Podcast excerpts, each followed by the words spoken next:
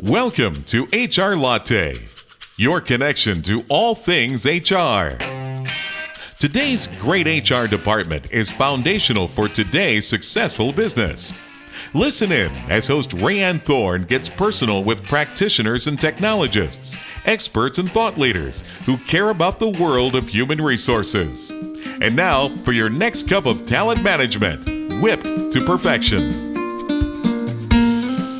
Hey there, welcome back to H R Latte. I'm kicking off a brand new series called The fifty Project. There's going to be lots of information released about The fifty Project soon, but I wanted to have this particular guest on my show because he is experiencing something that many, many Americans are experiencing right now, and that's joblessness during the time of COVID. And so without further ado, hey, Stephen Reifenstein, welcome to H R Latte. Thank you very much. I'm excited to be here. It's such a pleasure to have you here. And in all transparency, I need to tell everybody that I've known Stephen for about twenty years. I think it's going to be nineteen years in uh, January when Stephen and I met through a local theater group, the Harbor Depot Theater. And Stephen and I have stayed friends over the years. I attended his wedding. How long ago was that? Almost nine years. Nine years. Unbelievable that it's been that long to, to the lovely Christina. But Stephen, I wanted to have Stephen on the show because he is experiencing a hardship that many, many other Americans are right now. So Stephen, give us a little bit of introduction about yourself, what you've done for work. Um, then we'll jump into what's been happening lately. Yeah. Well, Stephen Reifenstein, I've uh, born and raised in Orange County. I have a career in project controls, which is aligns with project accounting and construction, cost accounting, financial analysis. And uh, I've been doing it since over twenty years. Okay. Most of the cost accounting and project controls have been about eighteen years of that. I've worked for large companies. I worked for small mom and pop companies. Okay. And I also have, uh, you know, I have a theater passion as well. So that's uh, something I think we'll go into later. Yeah, a little bit of a, a side side joy that you have in your life. That's how you and I met. I know that you had an employment shift take place back in twenty eighteen. Can you tell us what happened there? Yeah, um, I worked for a large oil and energy company in their projects department for nearly twelve years. And things were going great. I was, from the beginning of my employment to the end, I had doubled my salary. I had changed my title three to four times. I think officially it was three, but it was really four. So I had moved up to manager and I had two direct reports under me. And then the company made a big decision, a big announcement that they gave us about eighteen months notice that they were moving everybody that wanted to come to Houston. From California. So, from California to Houston, from Orange, California out of, to Houston. So okay. They were going to offer incentive packages for everyone. There was a lot of financial uh, gain to it, but all my family is here. And like I mentioned earlier, I have this theater love for over thirty years, and I have a very involved in the community in that level. So my wife and I decided not to move. Since we had eighteen months to decide or to make the change, I found a job in three months. Okay, good. And I moved on to that job. So let's fast forward to twenty twenty, exactly. Right? And COVID nineteen impacts the world and really takes a toll on the U S economy, uh, along with the world economy. But like many other people, you have experienced somewhat of an employment hardship as a result of COVID. Tell us what happened. Sure. So for about over eighteen months, I had actually worked for a new a mechanical contractor doing project controls again. And I had the capacity to work from home uh, really anytime I needed to. I had an office space, but I also traveled around the country. The company was global, but they had their own entity in the United States. And I would support projects all over the place. So first, at the beginning of quarantine, we were told to just work from home. So I was doing go-to meetings and Skype meetings, and uh, Zoom wasn't even that popular yet. Yeah. Uh, and for about two weeks. And on that last day, I got a actually a Skype interruption from a meeting I was holding with the project team from my manager and his boss notifying me that I had been laid off. While you were in the middle of a meeting. I was in the middle of the meeting. I, I Yeah, I actually messaged them and said, I'm, I'm finishing up a conversation. Can I call you back? And they said, yes. So okay. They asked me to double them back in. Cause okay. And uh, I did about ten minutes later. And that's when they told me. I kind of had a feeling because it was both of them. And so yeah. I knew it was coming, but um, it was still heartfelt. Uh, thought that this was going to be the next job that would take me into my, you know, retirement twenty-five years from now. Right, but they, right. they made that decision. They've been great. They've actually kept in touch. The Good. company is, the company's actually not improving. They've let more people go across the country, but they've written me letters of recommendation and given me uh, ideas of companies that are competitors that I could reach out to. So it's been a very positive transition. Yeah. But let's give a little bit of background on your landscape. You are have a, a lovely wife and two small children and recently purchased a new home. In California, which, you know, is not, and I know that there have been hardships with elderly parents in your family as well. I know that your wife um, recently lost her mother, and that was uh, in the middle of quarantine, right? And so the lots of lots of hardships going on, not just for you, but for many, many individuals out there across the country that are experiencing this. And, and Stephen, I'm going to ask you something that we don't normally talk about in this country because it's deemed rude. But you were making fairly decent money, over one hundred thousand dollars, right? Yeah, just okay. right there, basically. Okay, so um, making one hundred thousand dollars a year, you have to do that, plus have a, probably a secondary income, either from side gigs or also from your wife working in order to afford a home in California. It's just the way it is in order to pay what we like to call here the sunshine tax, right? And it's it's not cheap to live in California. So this is a big blow to your family. To lose one hundred thousand dollars a year. How many days have you been unemployed? I've been unemployed for one hundred fifty-eight days. one hundred fifty-eight days, okay. Yeah, and I actually have a little, I wrote an essay that we'll talk about later that was called I'm Not Alone, one hundred days of Unemployment, that at the end of it, I actually said I'm starting over after one hundred. So I call it fifty-eight days plus okay. one. Okay. Well, that's a good positive way to look at it. Something that you said to me in our previous conversation leading up to this recording was unemployment was not created for people like me. Tell me what you meant by that. You know, I'm a worker that, you know, obviously you mentioned making around one hundred thousand dollars a year. And when you file for unemployment, the maximum in California is four hundred fifty dollars a week. Yeah, that's... So you, you, you put that together and you're not paying half of your mortgage with just that amount. Right. Let alone bills and uh, utilities and, and car payments and child dance classes and so on. Right. All of the things that we do to bring joy to our life and to keep going and try and survive with the best attitude, with happiness in our lives. And I know that there was the extra, the six hundred dollars boost that was coming into. And I also know that you... we're a little bit more prepared than most for unemployment. Tell me how that came about. I, I know that you have a savings account. I mean, that's almost unheard of. I think the number is something like eighty-five percent of Americans do not have a savings account. So tell us about that and how that's benefited you. Well, from the beginning of my career, when I started just being in the workforce, I always knew that I would want to save so that someday when I had a family with children, I could save money to help them pay for college versus relying on grants and loans. I wanted to provide them a little extra than I was provided with. My family wasn't poor, but growing up, but we were not nearly rich. So I always thought I'm going to take a leg up and I'm going to save money as hard as I can. I'm going to use four oh one k's and I R As as much as I can.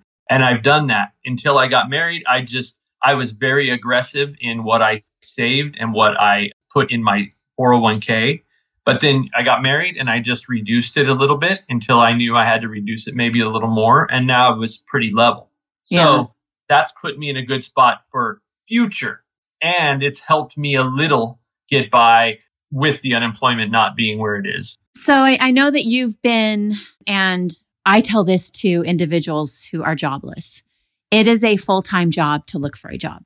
you really have to be relentless. You have to be consistently networking. You have to be updating. You have to be meeting new people. You have to be asking for introductions. You have to be researching and studying. I know I've sent you a few articles, and I know that you yourself have done research on your own and, and have also written an article, um, in particular for Facebook. And we'll include that in the bio for this particular podcast in the series, The fifty Project. And one of the things I want to ask about now is another sensitive thing that we don't talk about in this country, and that's age. Now you are um, forty-four, is that correct? forty, yeah, yeah, I'm forty-four years forty-four old. forty-four years old, so you're over forty, um, uh, protected class when it comes to employment. And also, you're an uh, you had children later in life, so your children are young. I, I mean, they're they're how old are your kids?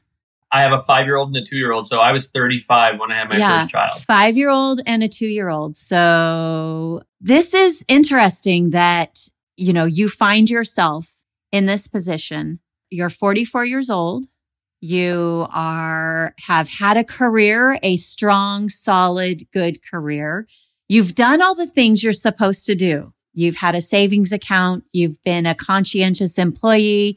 You found a job immediately when you knew you needed to. And now here you are one hundred fifty-eight days later, still unemployed. And I'm sure the weight of that is starting to, to be really heavy on you.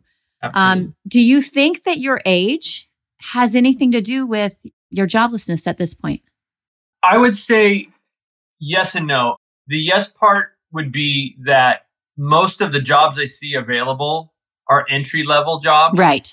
Or even if they're a senior level or a manager role that I apply for them, they tend to go for somebody um, right out of college or a little further in. I have eighteen years experience in that field, project control. So you're so almost really overqualified. They might think you're overqualified for the job they're looking for. And certainly they would have to pay you more than they would a college graduate. Yeah, absolutely. And so it works against you. Yeah, it does. If I, yeah. And so then I never get that chance to tell them that, because if yeah. I had a conversation with them, I could prove to them why they would use me. And why, why you would be worth the top dollar, right? I yeah, mean, exactly. absolutely a, a loyal, valued employee with past employers. And I know that you, because we're friends, I know that you have some platinum highlights in your beard. So, so your beard shows that you are middle-aged and that you have experience, that you're seasoned, you're a seasoned employee. I mean, we have to say all these things not to hurt anybody's feelings. And I can, I can get away with this because I'm fifty-seven. So I get to say these things to you because you're really just a little whippersnapper still. um, you know, it's frustrating to hear this because you're at the prime, right? You're at the prime time in your life to contribute wholly to an organization. So let's talk about things that you have done and what you're going to do in your job search. I know that you've had to be a little proactive in something. So let's talk about what you've done. I have a list of things that I've done. The very first thing I did, and you dropped a little on this, was I had a conversation with my wife and I said, this is going to be a full-time job, finding a full-time job. So I sat down, and we luckily have an extra room in this house. I sat down and set up the desk a little bit better, a little more comfortably than I was when I was working for those right. couple weeks at home. I set a Google Doc where day one, I actually called day zero the day I was let go, and I put a list of like goals. And then every day I go in there, including weekends, because sometimes I'm working over the weekends to get a couple hours here and sure. there. To come. So that's one of the biggest things. And the Google Doc has helped me because it gives me a chance to reference and go back and say, hey, when did I follow up with this person and so on? Because I'm very, I'm very detailed with it. But I live on LinkedIn. I connect and network. I've joined a lot of webinars that talk about the connecting and networking. I've had a lot of conversations with people in my field, out of my field, that we're all in the same position, all different ages, college to people that are sixty-three that were ready to, you know, almost ready to retire. And now right. I applied to many jobs online, which I'm finding unsuccessful. I'm finding uh, most of it is through word of mouth or connections. I wrote that one hundred days of unemployment essay. I find job seeker groups. I've discussed a lot of jobs with recruiters, but most of the time I don't hear back with a position. When I follow up with them, they usually respond and say, hey, there's nothing in that with your resume, with your experience. One big thing I did is I went back to school. I took a summer school course, got an A plus in it, very happy in management. And now I have an accounting course that I'm focused on. So I'm just refreshing my brain and keeping myself, my brain working so that when I'm ready and I do get the job opportunity, I'll be able to jump right back into it. And one of the other things I take pride in that I did, that I have done, and it's not work related, but I have met a lot of awesome people, was I, I started volunteering for the Second Harvest Food Bank of Orange County. Oh, I love that. And um, oddly enough, they interviewed me on A B C, and I had a little uh, fun interview there that, you know, some people reached out to me and said, hey, you know, let's talk. And usually it was just people being very generous, but yeah. They didn't have a job for me. So lots of things. And I'm still finding something new every day.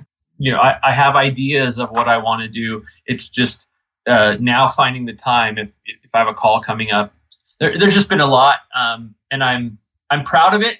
I have some friends of mine that I know that I respect very well, including yourself, that have given me a lot of positive feedback and said that these are the right things to do. Right. And I'm not just sitting back saying, "Oh, the job will come to me."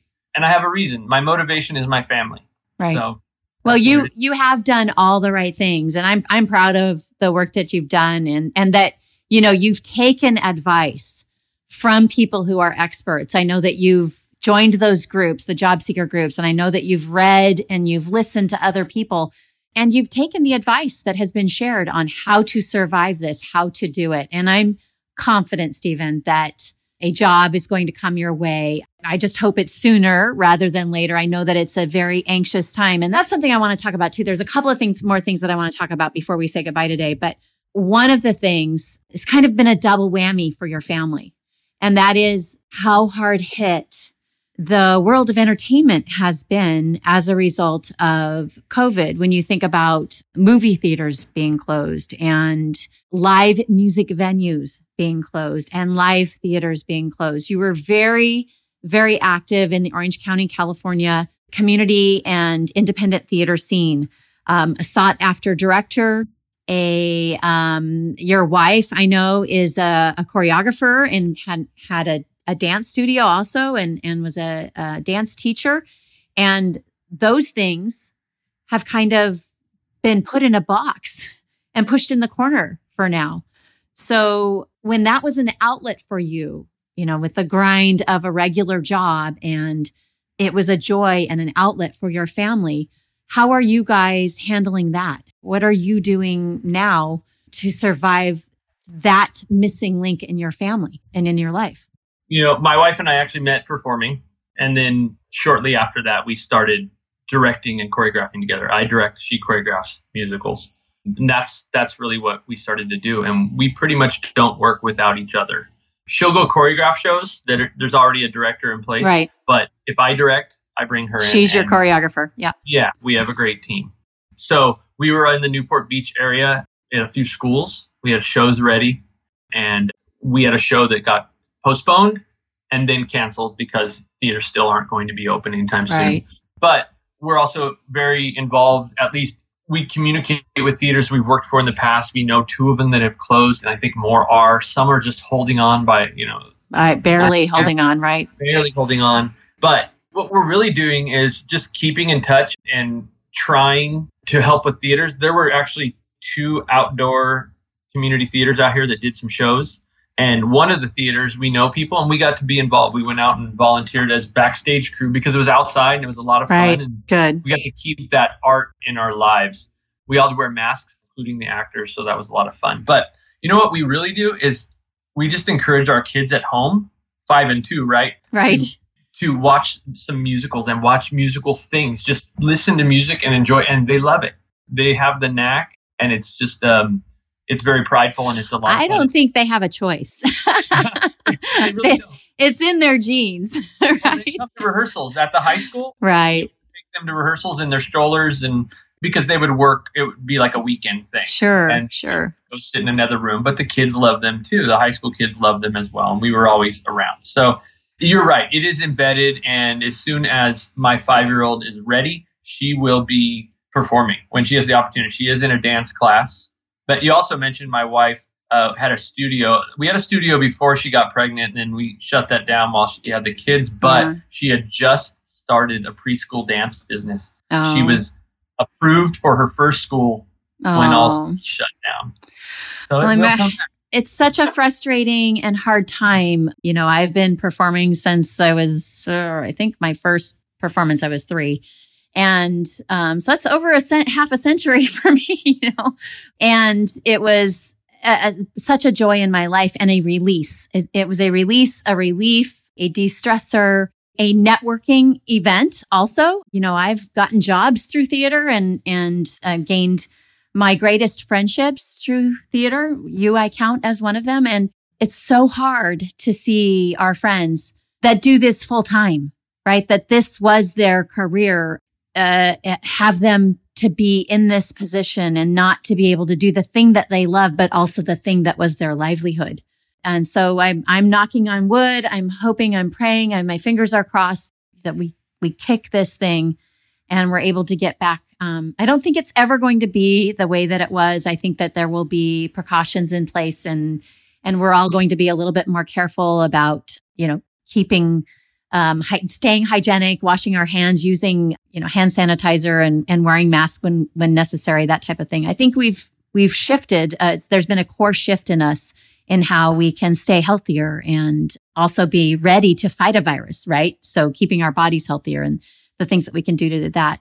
One of the things that I know, Stephen, and this might be harder for you to talk about, is the mental hardship that COVID and joblessness and the loss of a joy like theater in your life, what that toll is taking on you personally, maybe on your relationship. And I would love for you to share, if you can, a little bit about that and what you are doing, the little things that you are doing to help you get past that, because it's it's tough. It's hard as hell. And I know that for someone like you, who this has been such a big part of your life, being with people, right? Working and being with people, it's got to take a toll on you mentally. Tell us a little bit about that.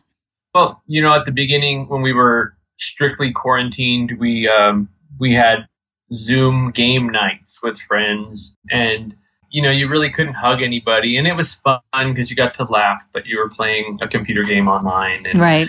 Then we were meeting with friends just to say hello on Zoom meetings and so on. But ultimately, the thing that's got me through it is is my wife. I have a conversation with her nightly because she's going through some of her own things on her family side that she's being she's the backbone of everything. She gives me the support. I try to give her the support, but there are days where I'm just, I'm defeated.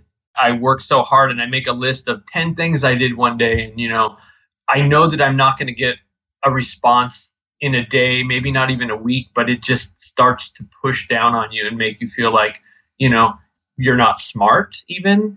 I know what I do is that I'm very good at what I do, but sometimes I just don't feel that. One of the things I do is I just talk to people I respect. I kind of brought touch base on that in this call here. Yeah. But I like to get different perspectives. I believe it fully that I'm not alone, and that's holding me on. But there are times where I have to be selfish and think about myself, which I'm doing, but not in a malicious way. I, I care about everyone. I truly am a, a, I've always been a caring person. Yes, you I have. want people to recognize the the good in everyone.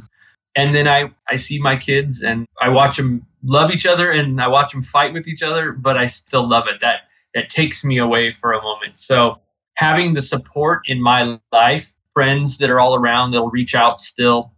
My former boss still writing me text messages. Yeah. Those are the things that get me through it.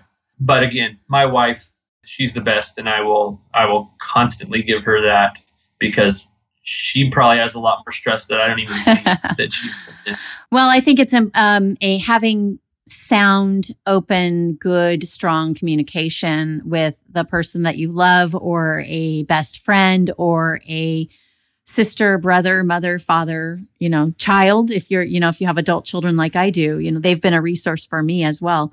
And I think it's so important for us at this time to be vulnerable. It's really hard because as Americans, we rarely ask for help anyway. Like if you're at your job, you don't turn to the person next to you and say, hey, can you help me? We, we don't do that. We've been raised in a culture to get it done yourself, because if you don't do it yourself, then it's a sign of weakness or you're not qualified. And I think we really just need to open up and be vulnerable and tell each other, hey, I need you. I need you to take a look at something. I need you to review something. Can I just talk to you for a little bit? Can I share a story with you? Can you help me through this?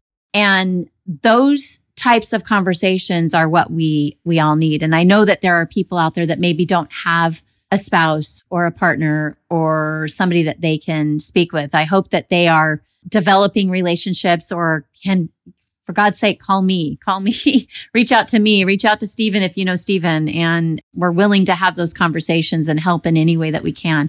That's one of the reasons that I wanted to have you on the show here, Stephen, is that I know that you've done the work and that you are continuing to do the work so that you stay healthy mentally. This is a really tough time. And I know that many people are dealing with anxiety and depression. And I hope that, you know, we can help in some small way by sharing the things that have worked for us. If any advice can you share with anybody out there that might be listening, something that's helped you, that something that surprised you maybe? Well, so something that has surprised me has been the nature of people that haven't been in my everyday life that are willing to help.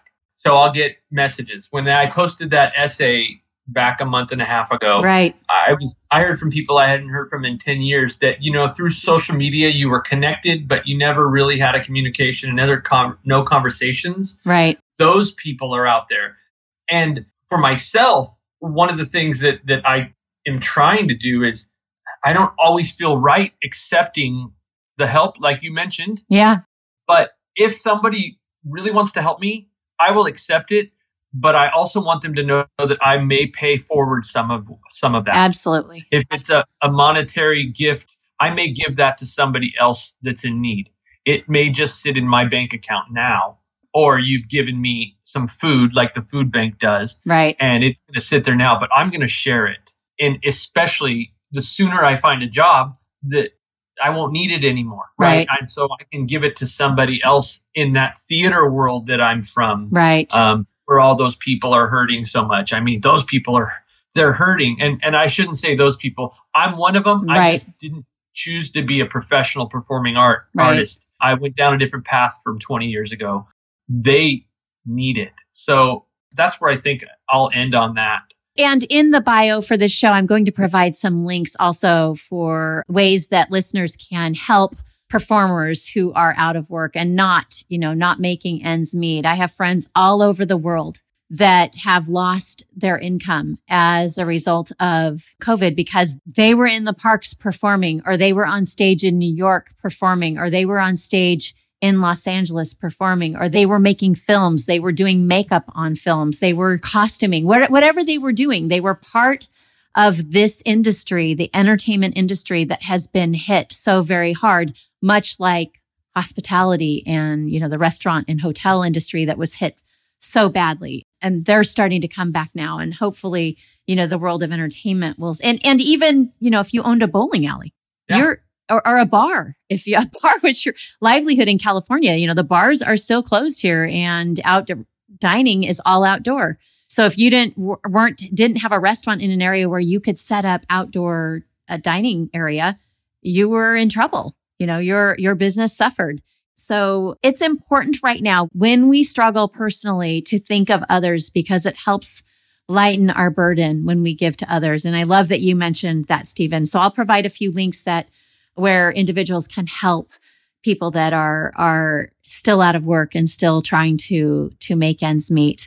I just want to thank you so much for taking the last half hour to chat with me. I'll provide your LinkedIn profile too. And if anybody wants to um, help you or connect you with somebody, this is the biggest thing about networking that we often forget. It isn't about the one person that we might meet or that might hear us. It's about who that person knows. It's far bigger. I don't know, Stephen, you might be old enough to remember the Fabergé commercial when I was a kid with uh, Farrah Fawcett before she became a Charlie's Angel. she um, did this commercial for uh, um, a shampoo commercial, and it was this, um, and they told two friends, and so on and so on and so on. So it's a, it's all about that exponential growth and outward help that that can be there. So I hope somebody hears this and uh, takes a look at your LinkedIn profile and makes some suggestions that will help you, or, you know, has an idea for a, a job for you. But right. I want to thank you. Thank you. Thank you so much for joining me today. I can't thank you enough. It's been really fun. And it's, it's, I appreciate telling my story for those people that don't like to speak freely, that are in the same position or even worse, because again, I think that, that they will find what they need if they can hang on. Just hang on. That's great advice. Just hang on. Thanks, Stephen. This is Rayanne Thorne Kruger with the fifty Project series on H R Latte. Thanks for tuning in. We'll talk to you next time.